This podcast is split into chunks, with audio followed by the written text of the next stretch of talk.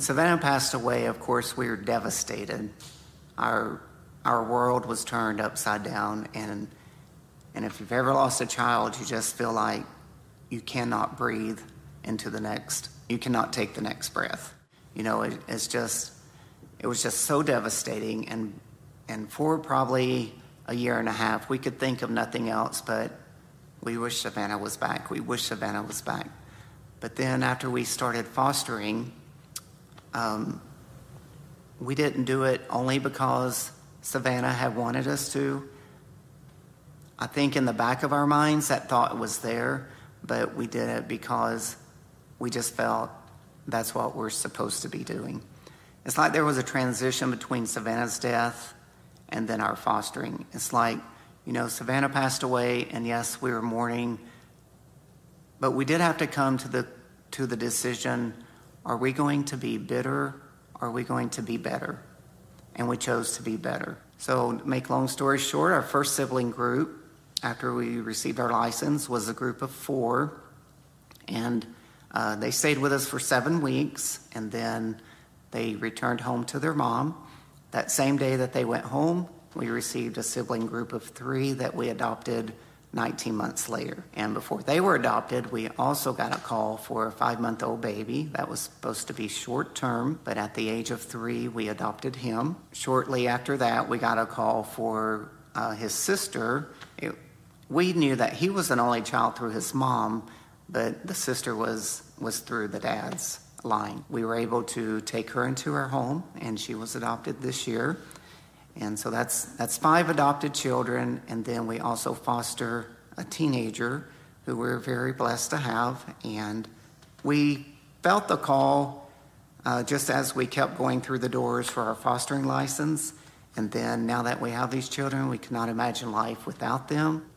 The, this was out of our comfort zone because we were dealing now with, with parents of children that, that did things that we did not do you know, and, and we're in trouble or in jail and, um, you know, on drugs or whatever. But we, we didn't only want to minister to the children. At that time, we saw we, all, we, could, be a, we could be an influence to these parents.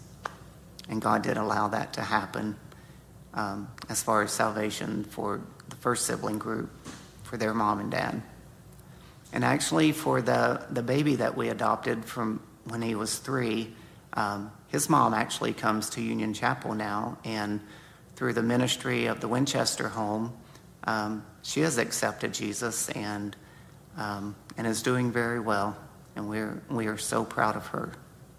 Savannah was a person that just just loved life. Everyone loved her. She was an old soul. Uh, she loved the children everywhere she went. There was a child on her hip. If we were camping, she was like collecting all these children. And I was like, Savannah, you cannot just just go and bring all these children to our campsite. And she said, Oh, I asked their parents, and this one's over there, and this one's over there, and this one's over there. And so um, I used to be I used to be more uptight and I like things. I mean, I, would, I still like things a certain way, but it's like that's all that mattered. But then after Savannah passed away, it's like, you know, those things don't matter anymore. What matters is loving people and doing more to show them the love of Christ. That is all that matters. And I mean, sure, you still have to have the organization, you still have to have your children do their homework, but Angie and I both believe that and feel that through Savannah's passing, um, God has, has made our hearts bigger for the people around us just to, to love on them and for this, the sole purpose of showing them Jesus.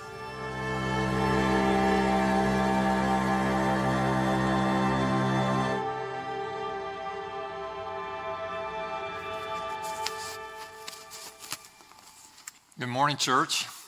Great to see you all. Welcome to Union Chapel today. Uh, everyone has a story. Everyone has a story. And Greg and Angie Posey raised three children, the third of which passed on, and it left an impact in their lives, changed their lives. So they started fostering and adopting parents. And we uh, are amazed at their story. It's a powerful story. They're here today. They've packed a whole row. Did you keep track with the numbers? There's a bunch of them. We, we jokingly say there's a pocket full of posies around here. So amazing. Well, everyone has a story, doesn't it? Does, does, some of you think your story is insignificant. Some of you think it's unremarkable. Nobody cares. Maybe you're ashamed of your story. Maybe you're curious to see how the story unfolds. But all of us have a story. And there are two things that we should keep very clear in our mind, especially through this whole series, is that God cares more about your story than anyone else. And also, God has the power to change your story like nobody else. And so be encouraged.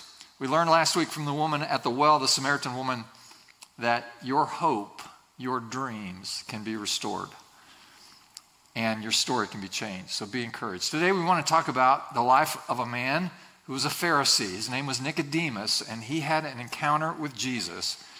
And so we've chosen as our text today from John's Gospel, chapter 3. And I'm going to read the first 17 verses there out of John's Gospel. So if you have your Bibles, you can turn there. If not, of course, we'll project the words. Our custom is to stand to hear God's word, to honor his word. So as you're able, thank you for doing that. Now there was a Pharisee, a man named Nicodemus, who was a member of the Jewish ruling council. He came to Jesus at night and said, Rabbi, we know that you are a teacher who has come from God, for no one could perform the signs you are doing if God were not with him. And Jesus replied, Very truly, I tell you, no one can see the kingdom of God unless they are born again. How can someone be born when they are old? Nicodemus asked. Surely they cannot enter a second time into their mother's womb to be born. And Jesus answered, Very truly, I tell you, no one can enter the kingdom of God unless they are born of water and the Spirit. Flesh gives birth to flesh, but Spirit gives birth to spirit. You should not be surprised at my saying you must be born again. The wind blows wherever it pleases. You hear its sound, but you cannot tell where it comes from or where it is going. So it is with everyone born of the Spirit. How can this be? Nicodemus asked. You are Israel's teachers, Jesus said, and do not understand these things?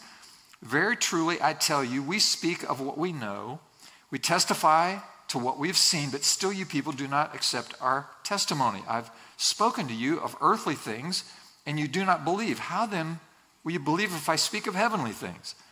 No one has ever gone into heaven except the one who came from heaven, the Son of Man. Just as Moses lifted up the snake in the wilderness, so the Son of Man must be lifted up, that everyone who believes may have eternal life in him. For God so loved the world that he gave his one and only Son, that whoever believes in him shall not perish, but have eternal life. For God did not send his Son into the world to condemn the world, but to save the world through him. May God inspire us today through his word. You may be seated. Thanks so much. Now, this encounter with Nicodemus came early in the public ministry of Jesus. Nicodemus was a Pharisee, as we read, a member of the Jewish ruling council, and he came to Jesus at night. Now, we might just pause there and note that coming at night, you know, has implications. We, we understand that this was low key. Uh, Nicodemus didn't want to be caught associating with Jesus. It wasn't good for him personally or professionally. He's the wrong guy to be associating with, and so he's on, he's on the down low. And he comes at night. Now, it's interesting that we can make some association to this in our world today. We live in a world where even Christian people are hesitant to express their confidence and trust in Jesus Christ. Lots of pressure points. Postmodern, post Christian culture we now live in, and Christianity is not popular. So we tend to succumb to the idea that the Christian message should be modified so as not to offend any person of any stripe with any suggestion that there is something uniquely special about Jesus Christ.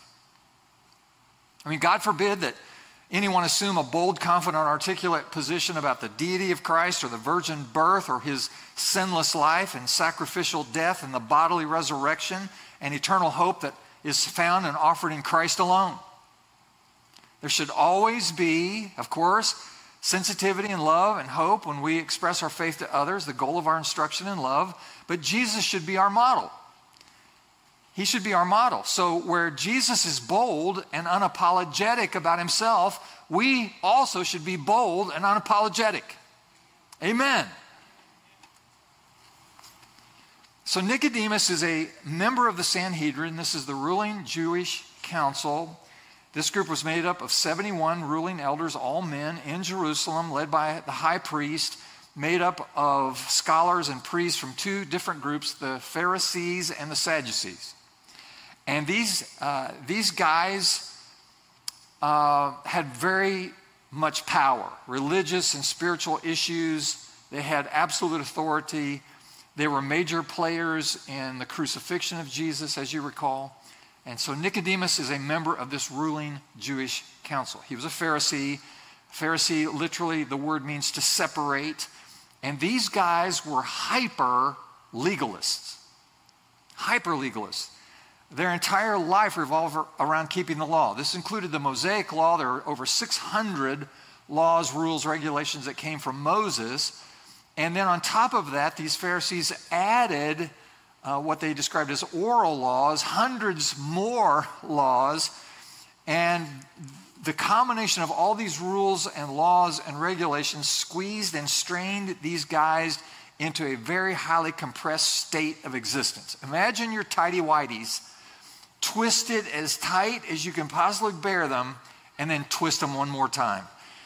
This is how the Pharisees went through the world. I mean, their eyes were bulging, their ears were ringing. Highly legalistic. Now, the Old Testament and the New Testament uh, comprise the Bible. Testament literally means agreement. So we have an old agreement and a new agreement. Now, the old agreement, the Old Testament, has to do with this law that I'm describing, the Mosaic laws and these oral laws. And the New Testament has to do primarily with the theory of grace. So we have the law in the old agreement and grace in this new agreement. And God gave the law for two primary reasons. One was for instruction. This was to simply give the Jewish people and this, the, the, nation of Israel a, def, a definition. The, the, the, the Old Testament law defined the people of God with regard to the moral aspects of their lives, the Ten Commandments and such, the civil parts of their lives, you know, uh, how do you, how do you uh, manage land ownership and, and civil disputes, that sort of thing. And the third portion of the law had to do with the ceremonial part or the religious rituals and how to perform those in a meaningful way. So it instructed Israel in their culture and it made them unique and distinctive among all the peoples of the world.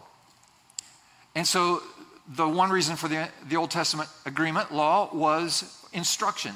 The second reason was for perspective. Now, now listen to this, very important. So that people would realize that on their own, they were sinners separated from God because no one could fulfill the whole law. I mean, it's just hundreds and hundreds of rules.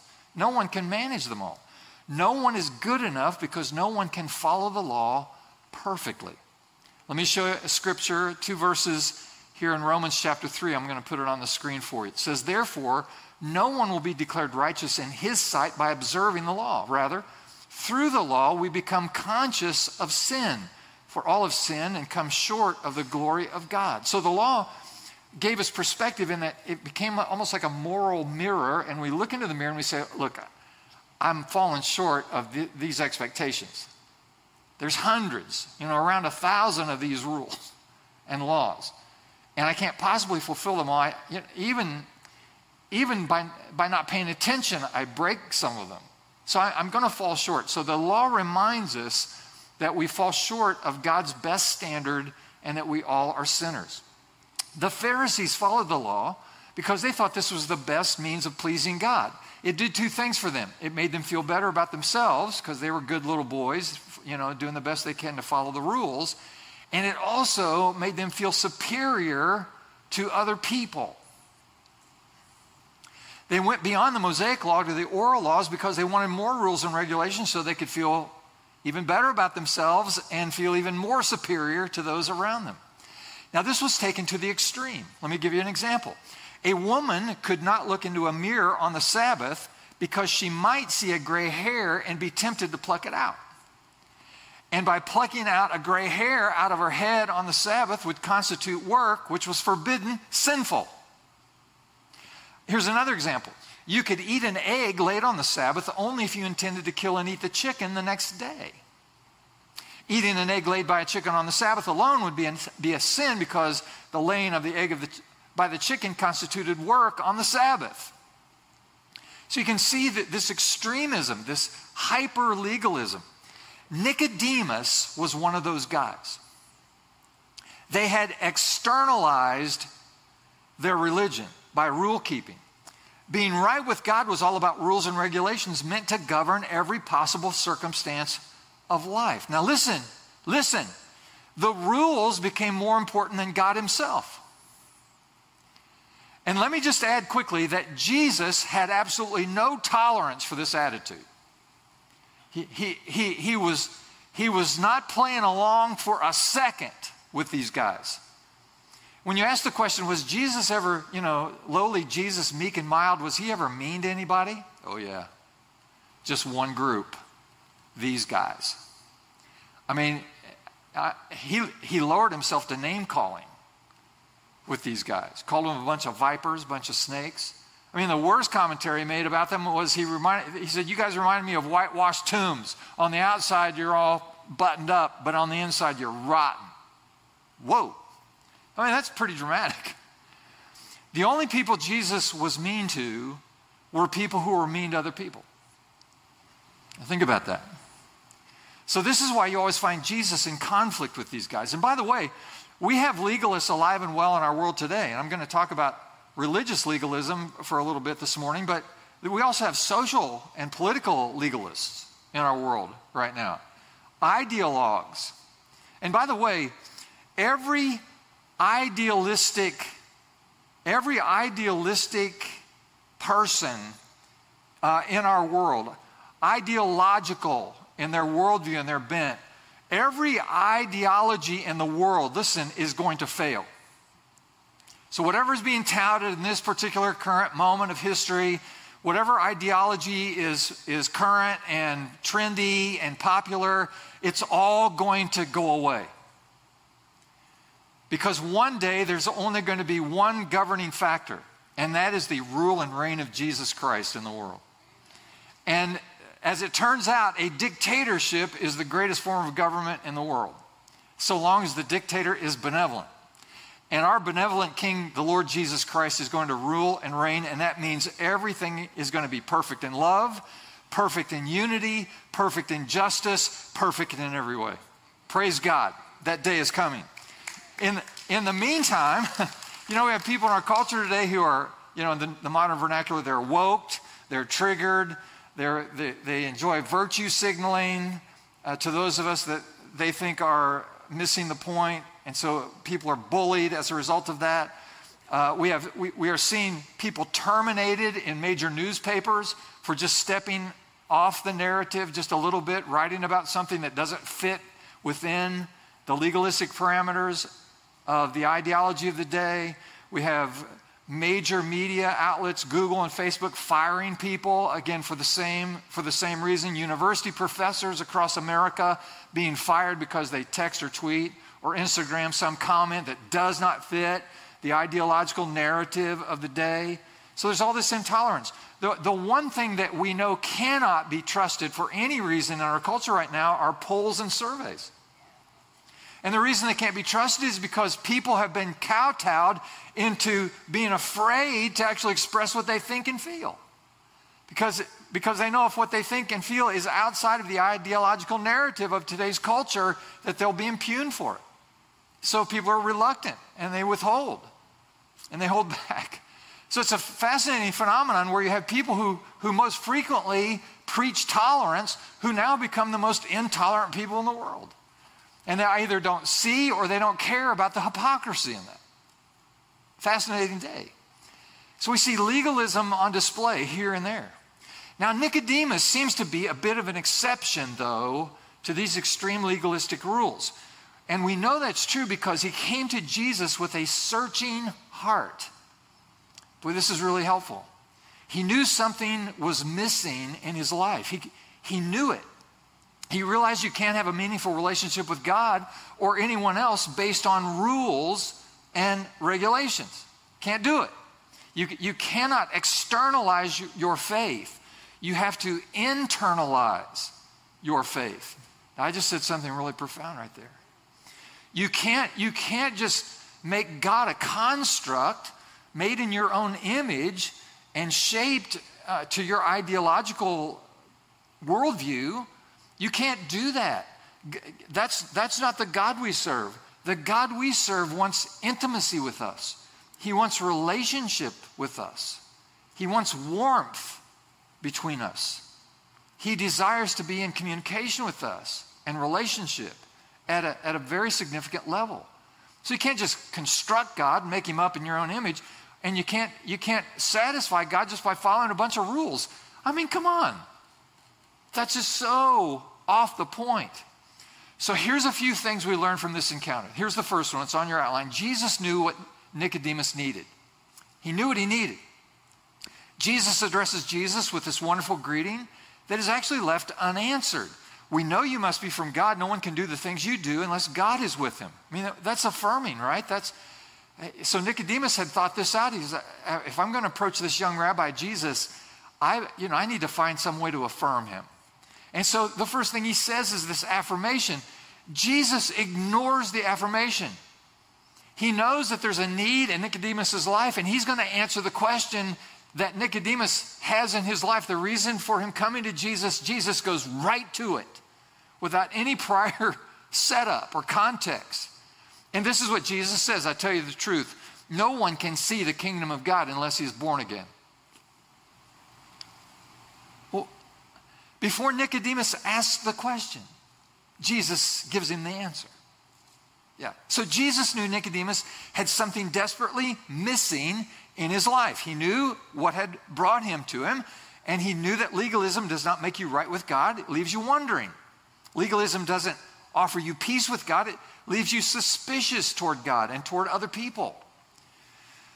Now, I'm going to make some statements now, and I, I really want you to tune in because some, some of you, maybe many of you, are under the influence of some kind of legalistic, restrictive kind of upbringing, some kind of culture that you need to be liberated from. Listen to this now. Legalism essentially is a system that is rooted in unresolved sin. Now, think about that. People tend to get legalistic, rule keeping, insistent that others follow the rules and don't break the laws because of unresolved sin. Say it another way my unresolved sin will sensitize me to the sin of other people around me, and I become their judge.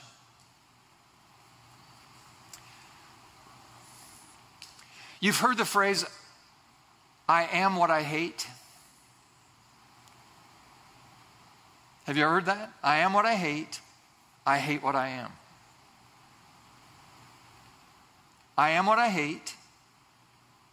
I hate what I am. This is, this is why sometimes you, you might see preacher types, you know, pounding pulpits and getting red in the face about some sin or some group of sin, you know, sexual immorality or unfaithfulness or or thievery or greed, you know, and they just, you know, just get all worked up about some particular sin. It's like their pet sin, and they just continue to pound on it and grind on it. Well, what that m- most of the time means is it's directly related to some unresolved sin in their own life. I am what I hate. I hate what I am. So the things that you tend, I tend to be most critical of in other people's lives tends to be unresolved issues in our own lives. I know what you're doing right now. You're thinking, I didn't have to come here today. You know, it's not even it's not even safe to be around people right now. And I could be home, you know, eating ice cream. But no, I'm here listening to this. So many legalistic religious cultures actually produce hatred and bitterness toward others. You know, it's judgmentalism, it's jihad, and the like. So, Christian legalists, which is an oxymoron, by the way, Christian legalists develop the need to control others in order to stop sinful behavior. That's how they rationalize it. If I think I'm responsible to control your sin, however, I will only, I will only break you or damage your spirit in the attempt. So if I think I have to control, then I have to increase the pressure and the pounding when it doesn't work. I had another pastor in my office years ago, and he was one of these, we'd never met. He heard about our church and wanted to talk to me. And so he came in my office and he wanted immediately wanted, wanted to talk about numbers. And I, that's always a sign to me. And he said, How many people do you have on Sunday morning? I said, Why do you ask? Well, I just want to know. And so he forced it out of me. I said, Well, I have about this many people attending. And he said, Do you have Sunday night services as well? And I, at the time we did. And I said, well, Yes, we do. And he said, Well, how many do you have on Sunday night? And I said, Well, it all depends. He said, What do you mean it depends? What's it depend on? I said, I said, It depends on the dog and pony show that we bring out on Sunday night. I mean, if it's a compelling subject and an interesting guest speaker or some kind of special music, musical group or something like that, then we'll have a nice crowd. Otherwise, if it's just routine and I'm just going to lead a Bible study or something, I said, you know, the, the numbers will be much less than we have on Sunday morning. And he just looked at me and kind of, well, that's too bad for you. Uh, and he, you know, his chest swelled and he said, we have 400 people on Sunday morning and we have 400 people on Sunday night. And I just said, oh, That's a shame. That's too bad. And he looked at me and said, What do you mean? Because he was so proud of that. And I said, Sir, there is only one way in this world that you can have the same number of people on Sunday night in church life in America as you do on Sunday morning, and that is if you beat the crap out of your people, shaming them and guilting them and making them feel horrible for not attending Sunday night. And when I said that, his head dropped.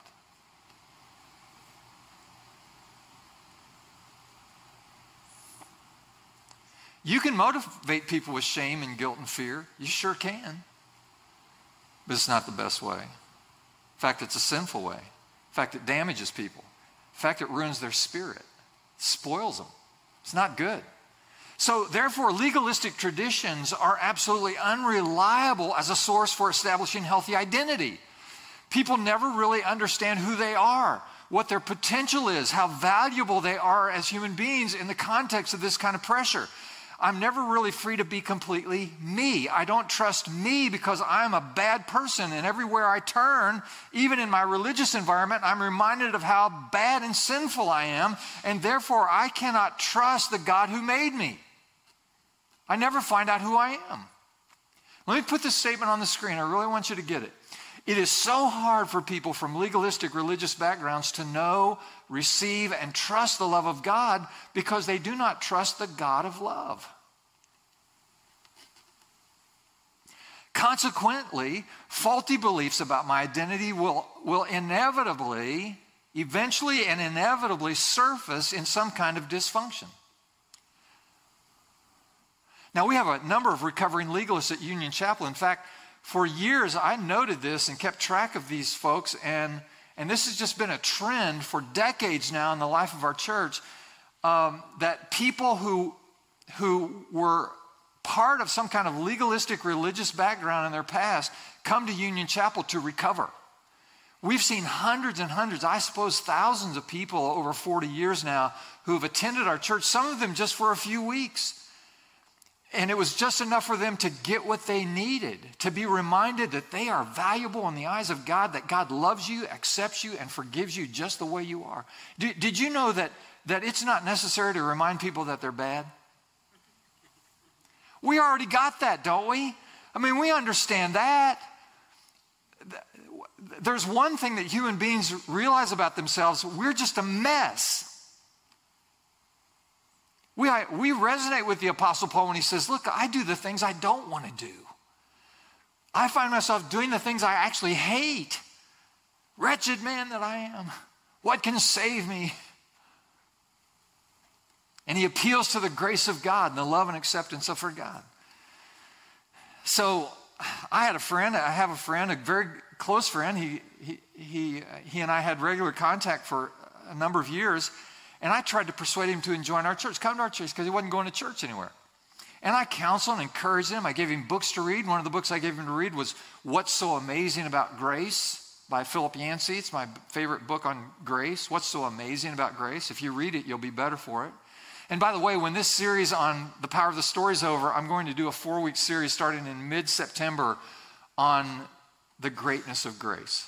Grace is greater than the issues that tend to grab our lives and keep us from God's best. So stay tuned, it's going to be life changing. And my friend was raised in a very legalistic home. For example, he wasn't allowed to go to dances, go to movies, have dates. He didn't participate in sports when he was a boy. Why? Couldn't wear short pants. Really? Really? What in the world? Now remember, faulty beliefs about my identity will eventually surface in some kind of dysfunction. So he gets married the first time, has a child, gets divorced. Marries a second time, this marriage lasts a little bit longer, three children, then the marriage dissolves. Children scatter. He was constantly overcompensating for the extremes of his own upbringing and lived in this horrible tension between knowing that Jesus is an important person in my life. I mean, everybody ought to know Jesus. Jesus is important because he got that message all the way through his life.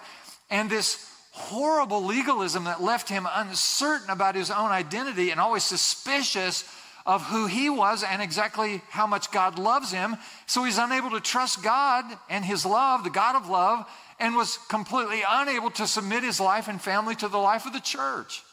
Too risky. Someone might hurt me there. That is so sad, so wrong.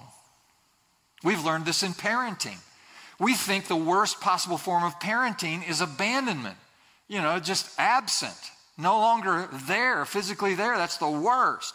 Well, it's, it's pretty bad, but it's not the worst. Where there's relational disconnect, total abandonment, no love, no affection, no nurture, and where there's no rules, no boundaries, no limitations, just no involvement, we say, well, that's the worst kind of parenting. Actually, it's not. The worst form of parenting is where there are clear rules and regulations in the absence of love and nurture. That is families at their worst, when there are all kinds of rules and expectations, but no love and forgiveness. It's the worst kind of families, and it's the worst kind of church. So it's a problem when man made rules become more important than the Bible. And so dress codes or music styles or social restrictions, you know, uh, and this raises its head at Union Chapel because I said we've got a church full of recovering legalists. And so, so occasionally people will say, Yeah, are we hosting that after prom meeting in our building? Aren't those kids going to be running around and dancing and carrying on? Yes, ma'am. Just take a deep breath. It's going to be okay. Really. It's going to be fine. Well, some of them might get off in a dark corner somewhere and do who knows what. Yes, ma'am. That's likely it's going to be okay. Really? When man made rules become more important than people. I'm going to say something now that is profound. So tune back in. This is profound. When your need to be right or correct is more important than loving people, then you leave the Spirit of Christ. When your need to be right and your need to be correct is more important than loving people, then you, then you miss Jesus. When arguing and fighting becomes more important than ministry and mission. This is why most churches don't grow. They don't have any sense of mission. They don't have any sense of vision. They don't have any sense of calling. They have no sense of destiny because they spend all their time in meetings fussing with each other. Union Chapel was like this way when I found it 40 years ago. Shortly after I got here, we spent two hours one night arguing in a board meeting about the color we should paint the restroom walls.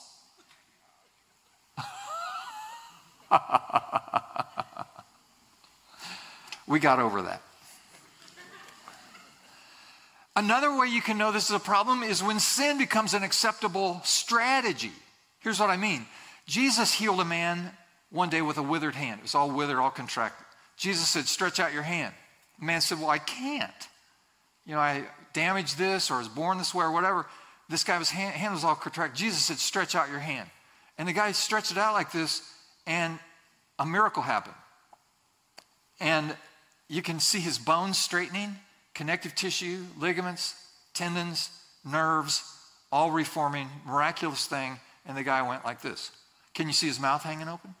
Watching his own body, which hasn't functioned for God knows how many years, suddenly, okay. Isn't that a beautiful thing? Here's the problem it was the Sabbath. He healed the man on the Sabbath. What did the Pharisees want to do? Chase Jesus down and scold him? No, no. They wanted to kill him for it. That's crazy.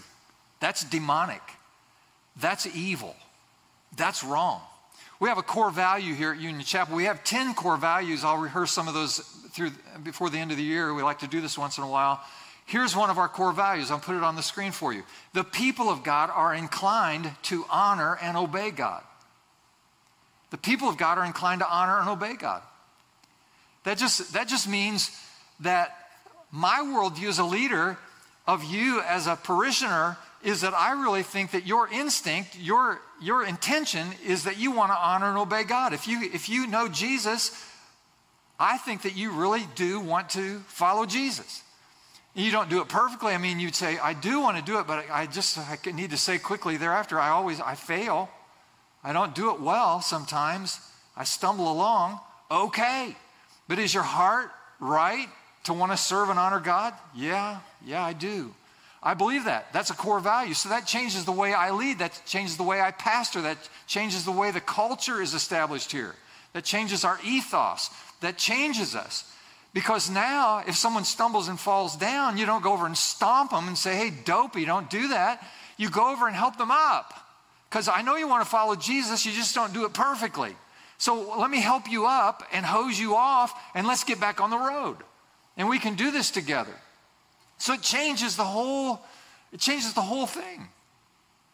Every decision, every, every action, every relationship because of that value. So God knows your needs. He knows where you've been, what you've done. He loves you. You can trust the God of love. Now, here's the second thing, and I, will go quickly. Jesus knew Nicodemus, Nicodemus needed a new start, fresh start. Verse 5 you must be born again means you must have a regeneration of your heart. It's the miracle of God's work in your life. Your spiritual life is dead, is now resurrected to life. It's called the new birth. Look at, look at Ephesians chapter 2 with me. I want you to see these verses. As for you, you were dead in your transgressions and sins, in which you used to live when you followed the way of this world and of the ruler of the kingdom of the air, the spirit who is now at work in those who are disobedient. All of us also lived among them at one time, gratifying the cravings of our sinful nature and following its desires and thoughts. So we, we see the context. Look, we've all messed up. We were all doing our own thing. We were all living a sinful life. And as a result of that, like the rest, we were by nature objects of wrath. In other words, our rebellion toward God, our sinful behaviors and nature separated us from God and subjected us to his wrath. But, see the but there? See the conjunction in this verse? This thing's going to flip completely over. Watch it. But because of his great love for us, feel that. God, who is rich in mercy, absorb that. Let that sink in. Made us alive with Christ, even when we were dead in transgressions. It is by grace you've been saved. Somebody say, Thank God. Praise God. Wonderful God. Amazing grace. Wow. So, born again means to start all over again, it means to have a new beginning. New beginning begins with God's Spirit. Verse 6, Jesus said, Spirit gives birth to Spirit. Point three Jesus knew the relationship was necessary. Verses 14 to 15, just as Moses lifted up the snake in the desert, so the Son of Man must be lifted up, and everyone who believes in him may have eternal life. Now, this is a, may sound like a weird reference. In the Sinai desert, the 40 years of wandering in the wilderness under Moses, the people of Israel began to grumble. The Jews were tired, tired of the whole experience. And God got tired of listening to their grumbling. And so he caused serpents to enter the camp.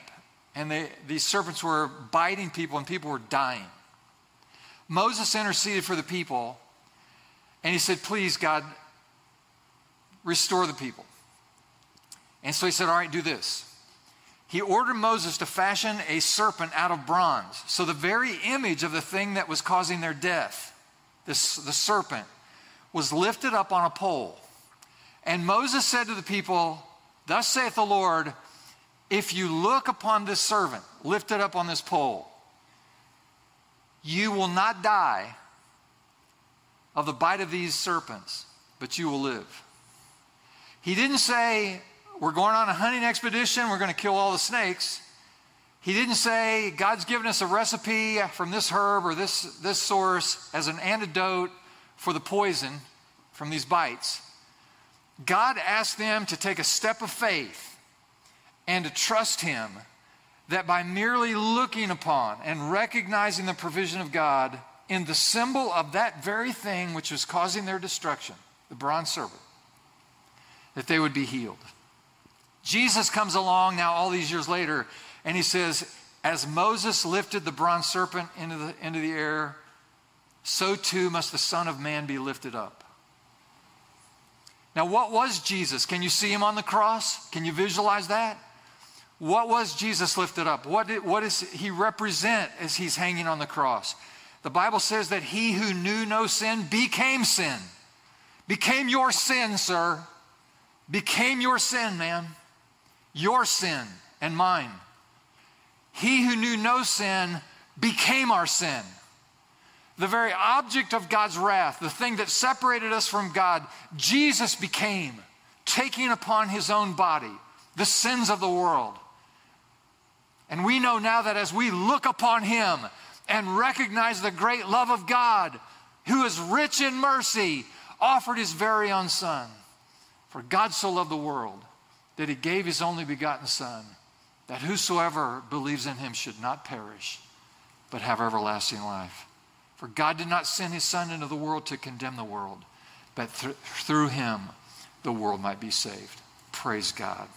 Praise be to God. Praise be to God for his gift. So, how do we find this life, this forgiveness, this hope? By faith and trust in the gift of God provided to us through his Son, Jesus Christ. You must be born again in order to see the kingdom of heaven. Good people don't go to heaven. Forgiven people go to heaven. And the reason good people don't go is because there's no one good. No one qualifies as good. The law reminds us we fall short, we, we fail, we can't make it on our own. So we need a God of love who is rich in mercy to provide a way. And He's provided that way. Amen? Let's pause and pray. Lord, we thank you this morning for this amazing story. Thank you for the truth contained therein. I pray for anyone in the room today who needs a fresh start, a new beginning, that they can turn to a God of love who is rich in mercy and can make us alive with Christ, even though dead. You can pray this prayer very simply, friend. Lord Jesus Christ, forgive me my sins. I've fallen short, I've made mistakes, but I believe that you are a God of love, that you are rich in mercy, and you'll forgive me, making me alive in Christ. Come into my heart, forgive my sins. I decide from this day forward to follow you and serve you by your grace. In Jesus' name. And all the people said, Amen. Would you stand with us?